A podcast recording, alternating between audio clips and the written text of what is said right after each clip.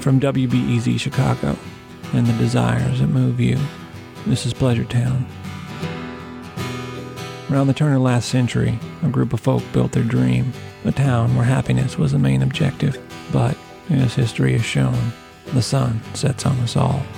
So, breathe deep and join us as we pray for the dead of Pleasure Town.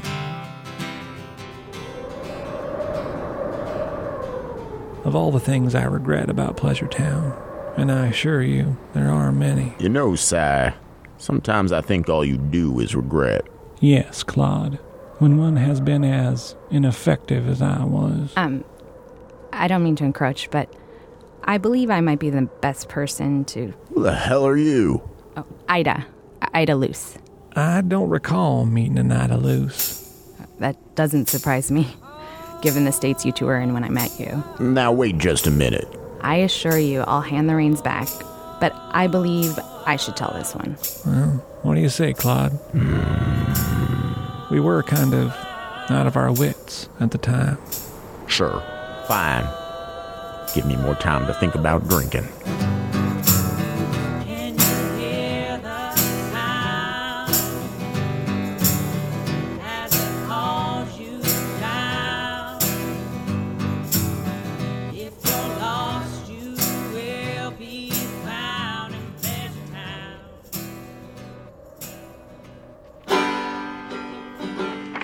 May 4th, 1889. Philadelphia Evening Post. Carl Thomas scores his first feature article. He'd spent two weeks among the Harmony Society, a self described model community in western Pennsylvania. This article was one of three that covered that experience. The articles were an instant hit. By the time the third appeared, the Post had to print seven times as many papers. Soon after, Thomas was hired by the New York Gazette. His beat? The Utopia. Any group, large or small, dedicated to perfecting life. He'd talk his way in, live among them, and wire back his experiences. And each series was just as popular, if not more, than the last.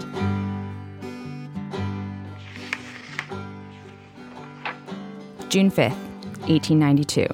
Just three years after the first feature, Thomas writes his last article for the Gazette. He was reporting on Pleasure Town, a relatively new society in the Oklahoma Territory. After looking behind the veil of more than 20 utopian societies, Thomas shocked his readers, not to mention his employer, and resigned, choosing to join the society rather than report on it.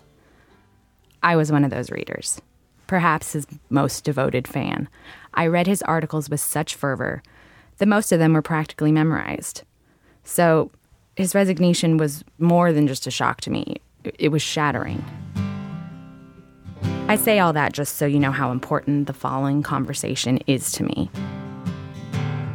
Can you state your name? Going formal, huh? Just do it. My name is Carl L. Thomas. And your occupation. Well, I was a reporter. And why did you quit? Funny thing is, even now, I still don't know. Most people never get the chance to sit down with their idol, to pick their brain, to ask all the questions that you've compiled over a hundred sleepless nights. And I'd wager even fewer people get to ask those questions after their idol dies. You'd think that death would bring some sort of clarity to your life, but at least for me, the hows and the whys just got more complicated. Death isn't looking back, it's more like standing outside. The anchor of time is gone. Yep. There is no yesterday. All the days are yesterday. And today is nothing but a dream. You should write that down. To be clear, we're both dead, Carl and I, as well as most everyone else who ever lived in Pleasure Town. This begs the question of how our voices reach the living. But solving that riddle won't really serve this story. What is important is how I found Thomas, a search that started in life, took several unexpected turns, and ended when I finally crossed over into the afterlife. Our deaths are a frequent topic of conversation between the two of us. Mine was at an old age in a hospital far from Pleasure Town. His, well, we'll get to that soon enough. Also, he and I have decided to tell this story from my perspective, as the mystery and discovery paint a far clearer picture than the unfiltered truth. Thomas puts it like this You never want to read the last paragraph of an article first, nor would you want to start with the last act of a play. A story is a journey, and the writer is your guide. So today's story is my story, which plays out nicely in four acts. Act 1 The Man Behind the Curtain. Act 2 The Long Arm of the Law. Act 3 Not My Brother's Keeper. Act 4 The Lies That Bind. Stay with us.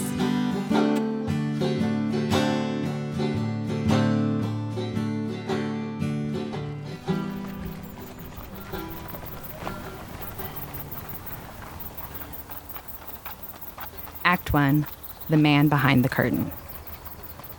It took me nearly 20 years to finally decide to head to Pleasure Town, and most of a month to travel to it. But as soon as I arrived, I asked where I could find Carl. The answer I got didn't register. An old man with only three teeth pointed to a clearing west of town, in which was a graveyard. Out there with the rest of them that died in the fire. Are you family? I didn't answer. I couldn't answer. So the old man shuffled off and left me in my grief. The regret of waiting hit me hard. But at the same time, I knew I couldn't let this trip be a waste. I had failed to meet Carl in life, so the next best option, the only other option, was to tell the story of his death. I'd never written an article before, but I'd studied enough of his to where I had a pretty good idea of how it was done. One thing I knew for sure was I had to speak with one of Pleasure Town's two founders, Cyrus or Claude. Not only were they the leadership, they were also featured in Carl's final article. The end for him, the beginning for me.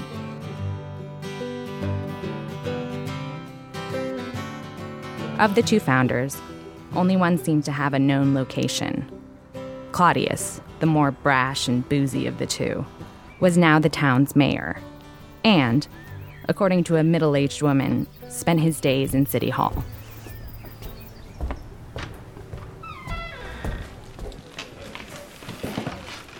City Hall was a frenzy of action.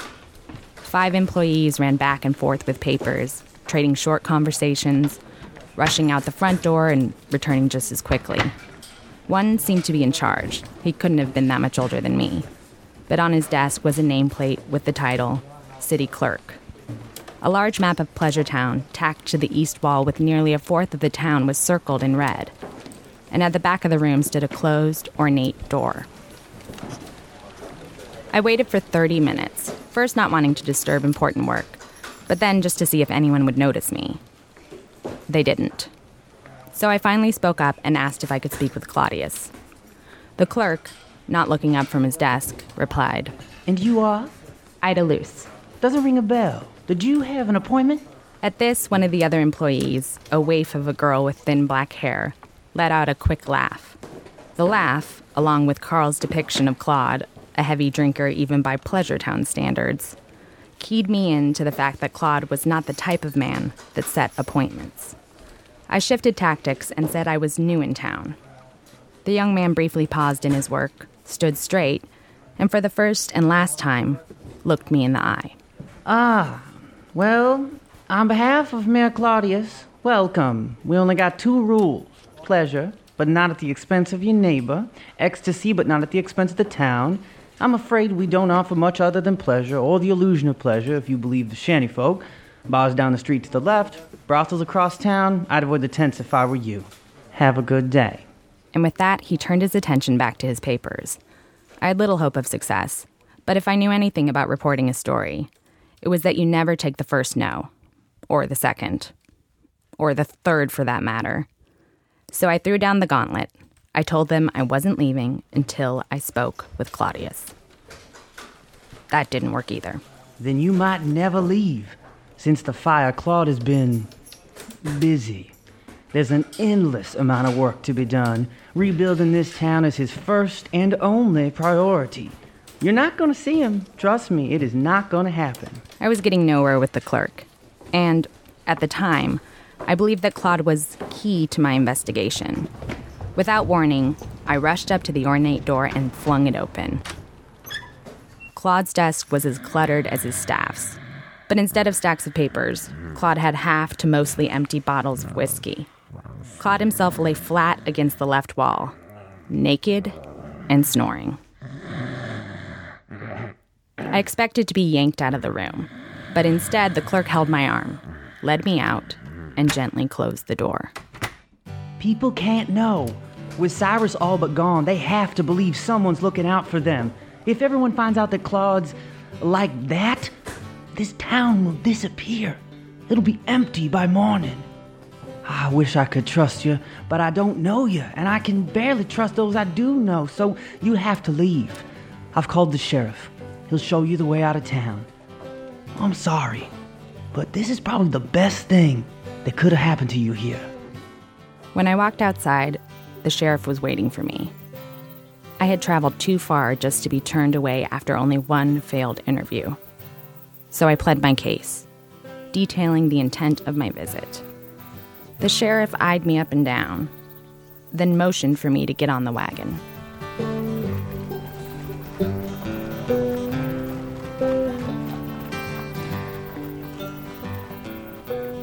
Act 2 The Long Arm of the Law. Turns out, I wasn't the only one working to unravel the mystery of Carl's death. Pleasure Town's lawman, Sheriff Deuteronomy, was on the case. After I was forced upon him by the town clerk, we immediately bonded over our shared pursuit. He then graciously offered to give me a tour of the town.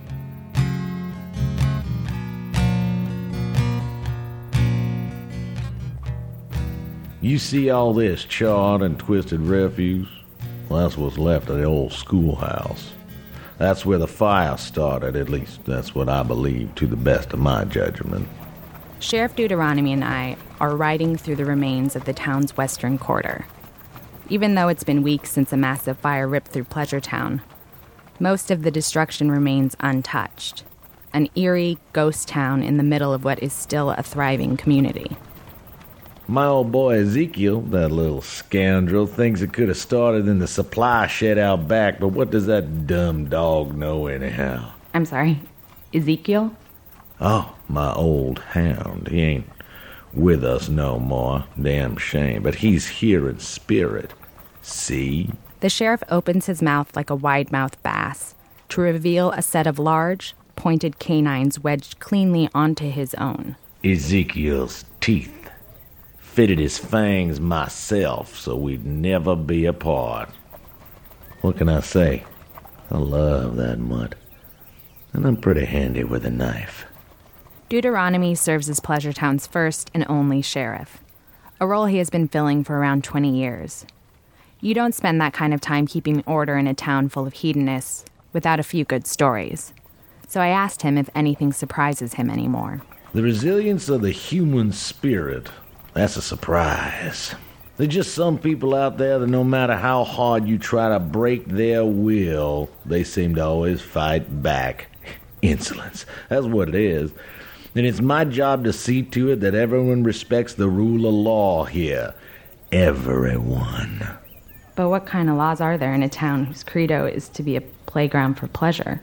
I ain't talking about man's laws. Man's laws are inferior to those of God, and I take it upon myself to enact God's punishment. Isn't that presumptuous of you? I mean, how can a man pretend to know God's will?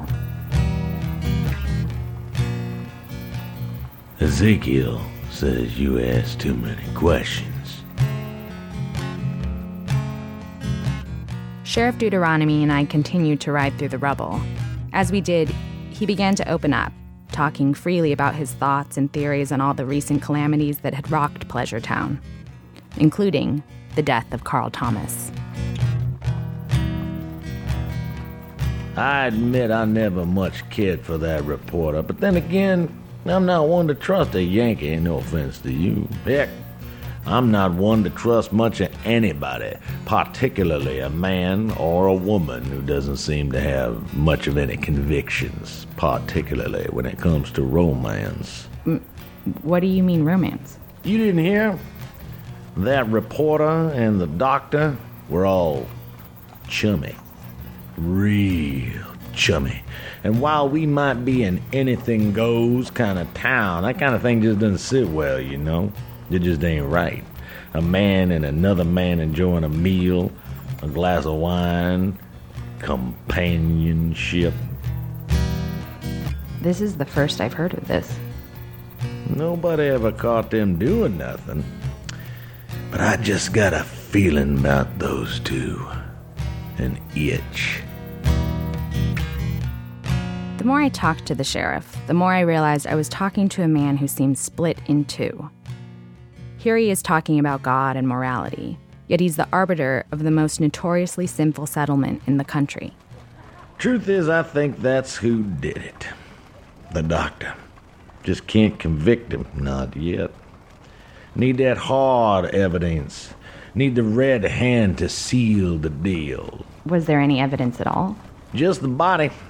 Or what was left of it, which wasn't much, but some black bone looked like someone done burned a barbecue. Oh, and a totem. An effigy of some woman. Didn't recognize her, but Ezekiel, old boy, he says she looks familiar. We started heading east back into the heart of town. On our way, peppered among the burned out buildings were scavengers, residents, and vagabonds who sift through the wreckage, searching for valuables and salvaging memories. Shantyfolk.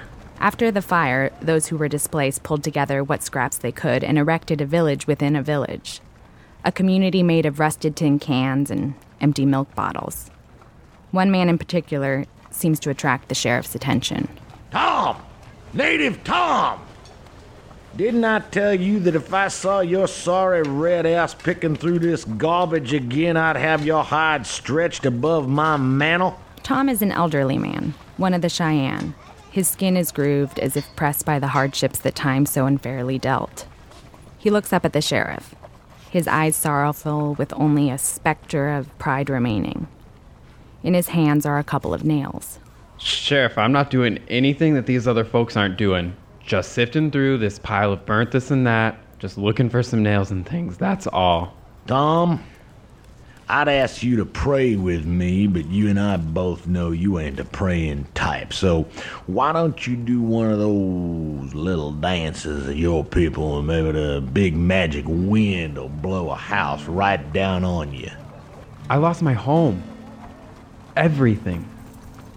Please. Now you got that itch starting in me, boy. I don't much care for your kind in the first place, with all your paganism and witchcraft. At least these other leeches bow their head before God, but you, you just can't take a hint. The good Lord wants you to suffer, and Ezekiel and I will see that you do. I I don't really think this is necessary. Why don't you just stick to the reporting, ma'am, and I'll stick to the enforcement? Stop. Shaman John, who I knew from Carl's writing to be a former Mormon missionary turned mystic, intervenes. Well, if it ain't Joseph Smith Jr. This man has done nothing wrong.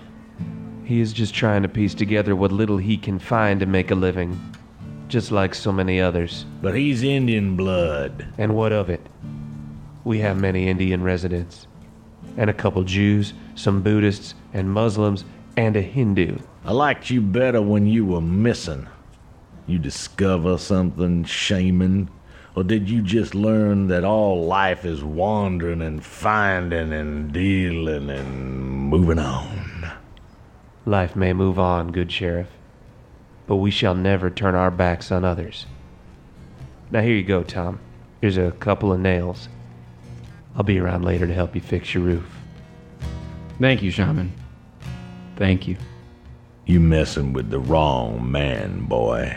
And God is watching. Shaman John turns his back on the sheriff and walks off to follow after Tom.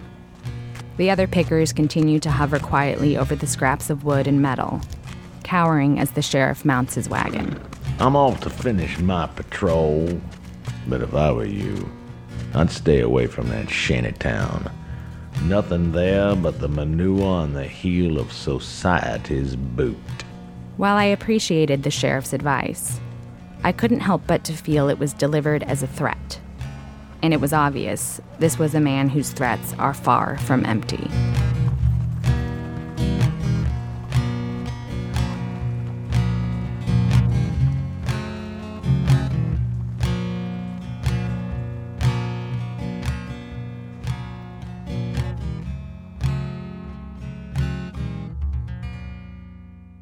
3 Not My Brother's Keeper. Despite the sheriff's admonition, I had to get the full story of the fire that took Carl's life. And so I headed to the shanty town to talk to those who lived through it.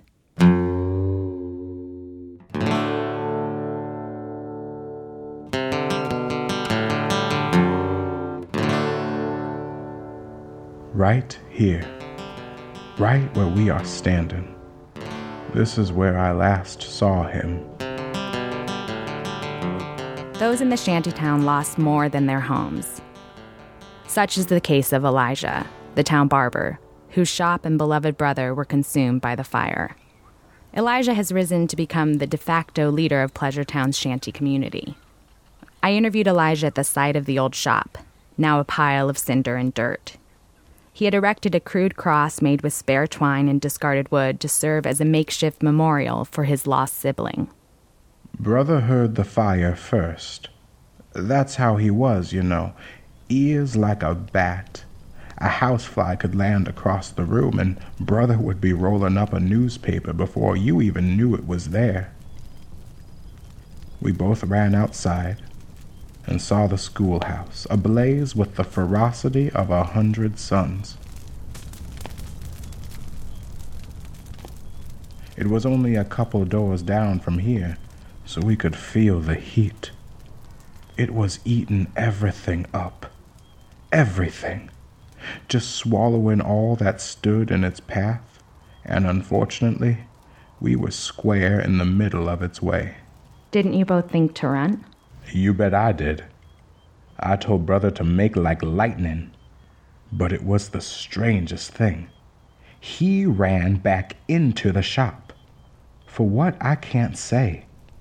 Hard to figure what a blind man would be looking for. And so I watched as fire licked our walls and breathed smoke into our shop. I could hear brother coughing, choking. I wanted to run back in and pull him out, but the others stopped me. Said I'd be a damned fool. And they were right. There was no chance anyone was going to make it out alive. As the first black residents of Pleasure Town, Elijah and his brother, Jebediah, were well known. Their barbershop was one of the most successful businesses in the community, having stood for more than two decades. But it only took a matter of minutes to reduce it to ash. You know, we never found the body. Probably just burned up. Guess it's fitting. The shop was his life, and now, in death, they are together. Their remains indistinguishable. Elijah bends down, picks up a handful of dirt, and kisses his fist before reciting a prayer under his breath. He then returns the dirt to the site and stands back up, his eyes wet with the tears of remembrance.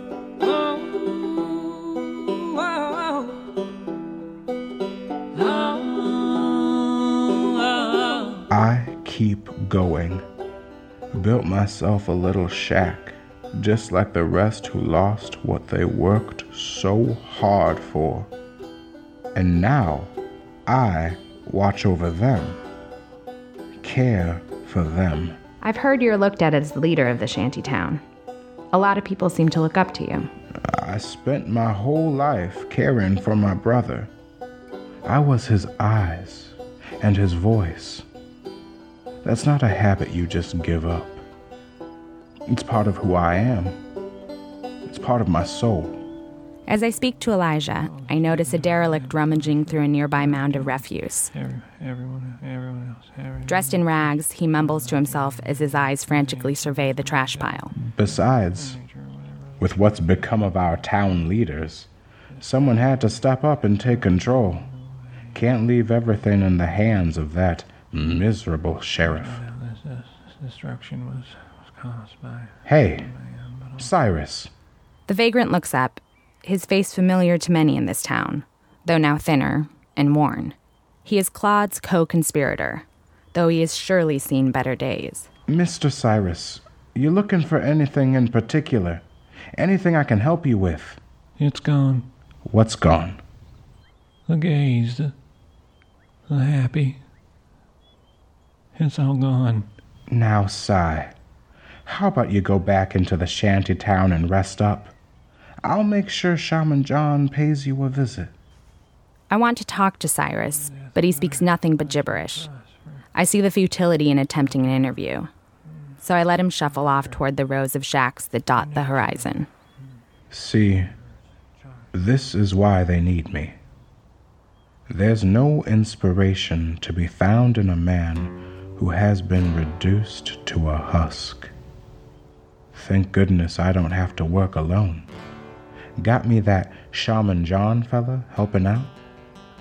Always thought he was a strange bird, but he gives the people hope. And for many, that's all we need.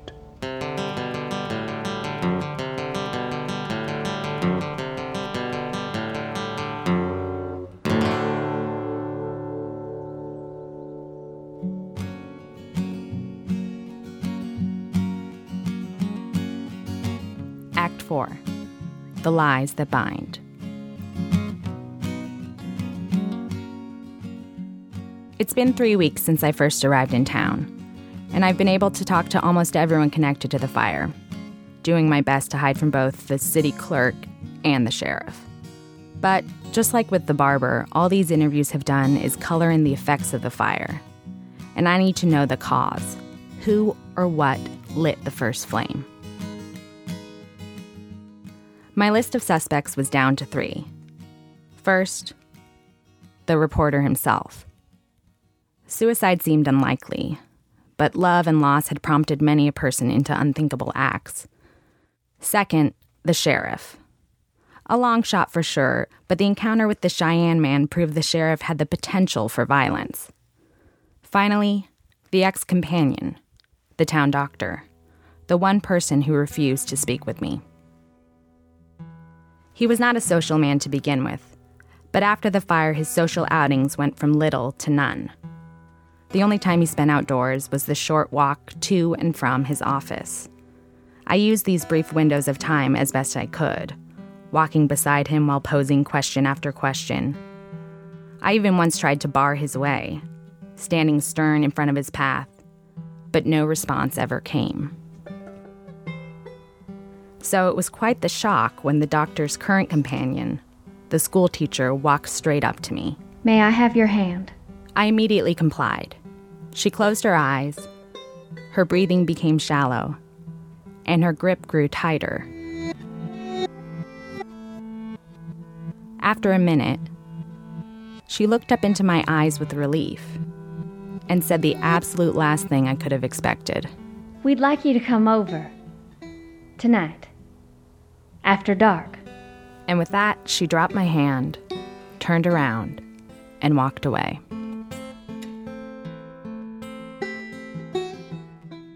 That night, Angie was waiting for me, standing outside by the back door. Her tender smile undermined the excitement of this clandestine meeting. And her warm greeting, a simple, thank you for coming, changed the ambience from cloak and dagger to afternoon tea.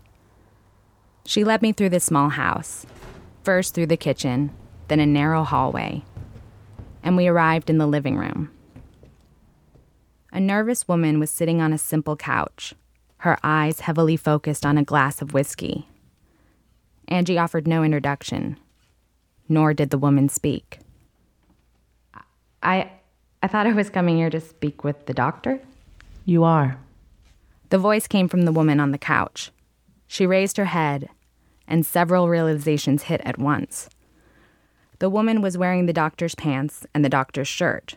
The doctor's old frayed hat and coat were perched just behind on a coat tree. The doctor's eyes looked at me past a frame of long blonde hair, which turned at odd angles from spending most of the day concealed beneath a hat in a tight bun. This woman was the doctor, and the doctor was her. There was no shock to this discovery. I had no time to consider its meaning. I had come to get answers about Carl's death. So I pressed on to the goal. Why tonight, after all the silence? Angie. She told me I had to speak with you. Angie had moved to the couch and placed herself next to her lover, offering both encouragement and sympathy. And why didn't you talk to me before?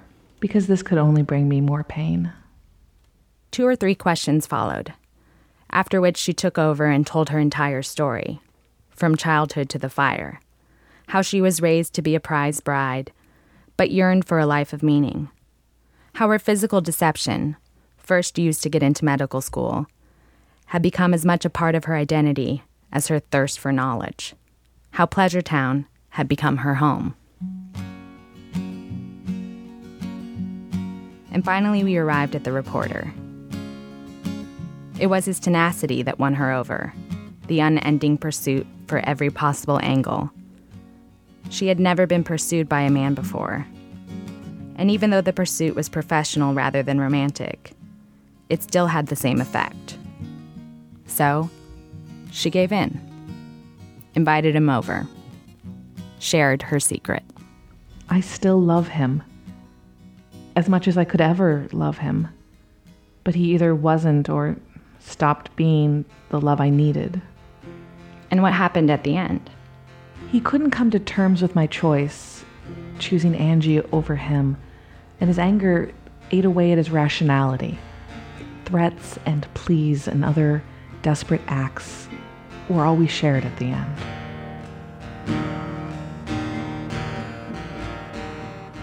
The room was silent. It seemed as if she had reached the end of her story. So, I posed the only remaining question Did you kill him? No. I believe he'd still be alive today if I hadn't, if we hadn't. A thousand choices, if slightly altered, he'd still be here. But no, I didn't light the match. A moment followed. The doctor looked to Angie, and Angie returned her gaze. I could feel a question pass between them a silent plea and response, one asking for permission, and the other holding to a predetermined plan. Angie stood and began to clear the table, and the doctor turned back to me.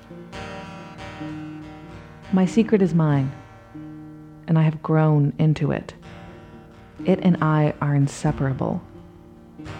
You're a part of that now, but you have to know I can't live if it gets out.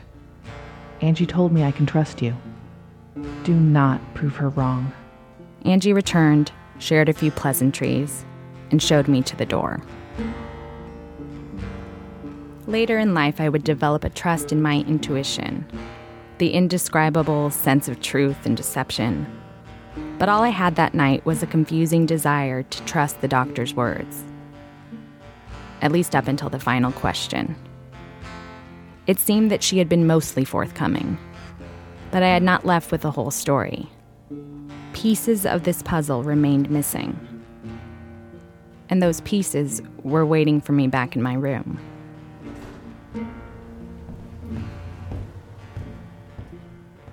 On the small table that the owner passed off for a desk lay a small stack of letters. It didn't take me long to discern they were the doctor's love letters to Angie. They started with the thrill of a secret passion, but each letter darkened in tone, shifting from the promise of future meetings to the fear of Carl's actions. I read the last paragraph of the last letter, just as I had once read Carl's articles, poring over every word, letting their meaning solidify in my mind. Now that he knows, his anger has tripled. I dare not confirm that it is you that holds my heart. It is you that holds my heart, as I fear what he will do to keep me as his. He's already threatened to make my secret public, to tell the world of my true self. My only hope is that his love for me, a love I have to trust is still there, will prevent him from this desperate and selfish act. I cling to this hope. I cling to this hope. Without it? Without it, I know not. I know not what I would do to quiet his betrayal. Eternity at the foot of your idol is exactly what you'd expect. The veil is lifted, the pedestal falls, and the hero begins to bleed. Carl was far from perfect in life, and that has become clear to me in death.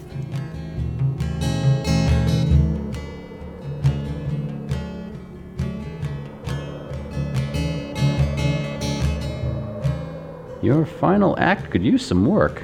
What do you mean? You didn't tell them who killed me. Well, at that point, I didn't know. More importantly, I don't think knowing who killed you resolves the story. How do you mean? It's the why, which was staring me in the face. The whole time I was in Pleasure Town, it was there.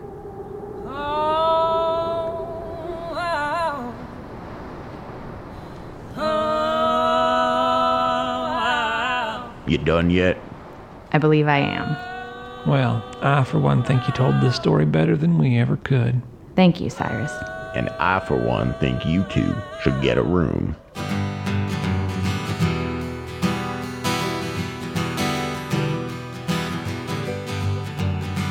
Hey everyone, this is Keith. And this is Aaron. Thank you so much for listening to this episode of Pleasure Town. Hope you enjoyed it. Absolutely. Uh, it's been a, a labor of love, and we, we really hope you enjoyed what we have to offer. If you did like what you heard, we would love if you visited us on iTunes and gave us some stars and a review. You can also find us on Facebook by searching for Pleasure Town and also on Twitter at Pleasure Town OK. And of course, we have our website, pleasuretownshow.com. There you can check out more about the show, read about the town's history, and we have a lot of ways for you to get involved. Just click join the story. We have the episode contest that's going up till December 1st. We have uh, founders' last names, which will be announced in the very last episode of season one of Pleasure Town.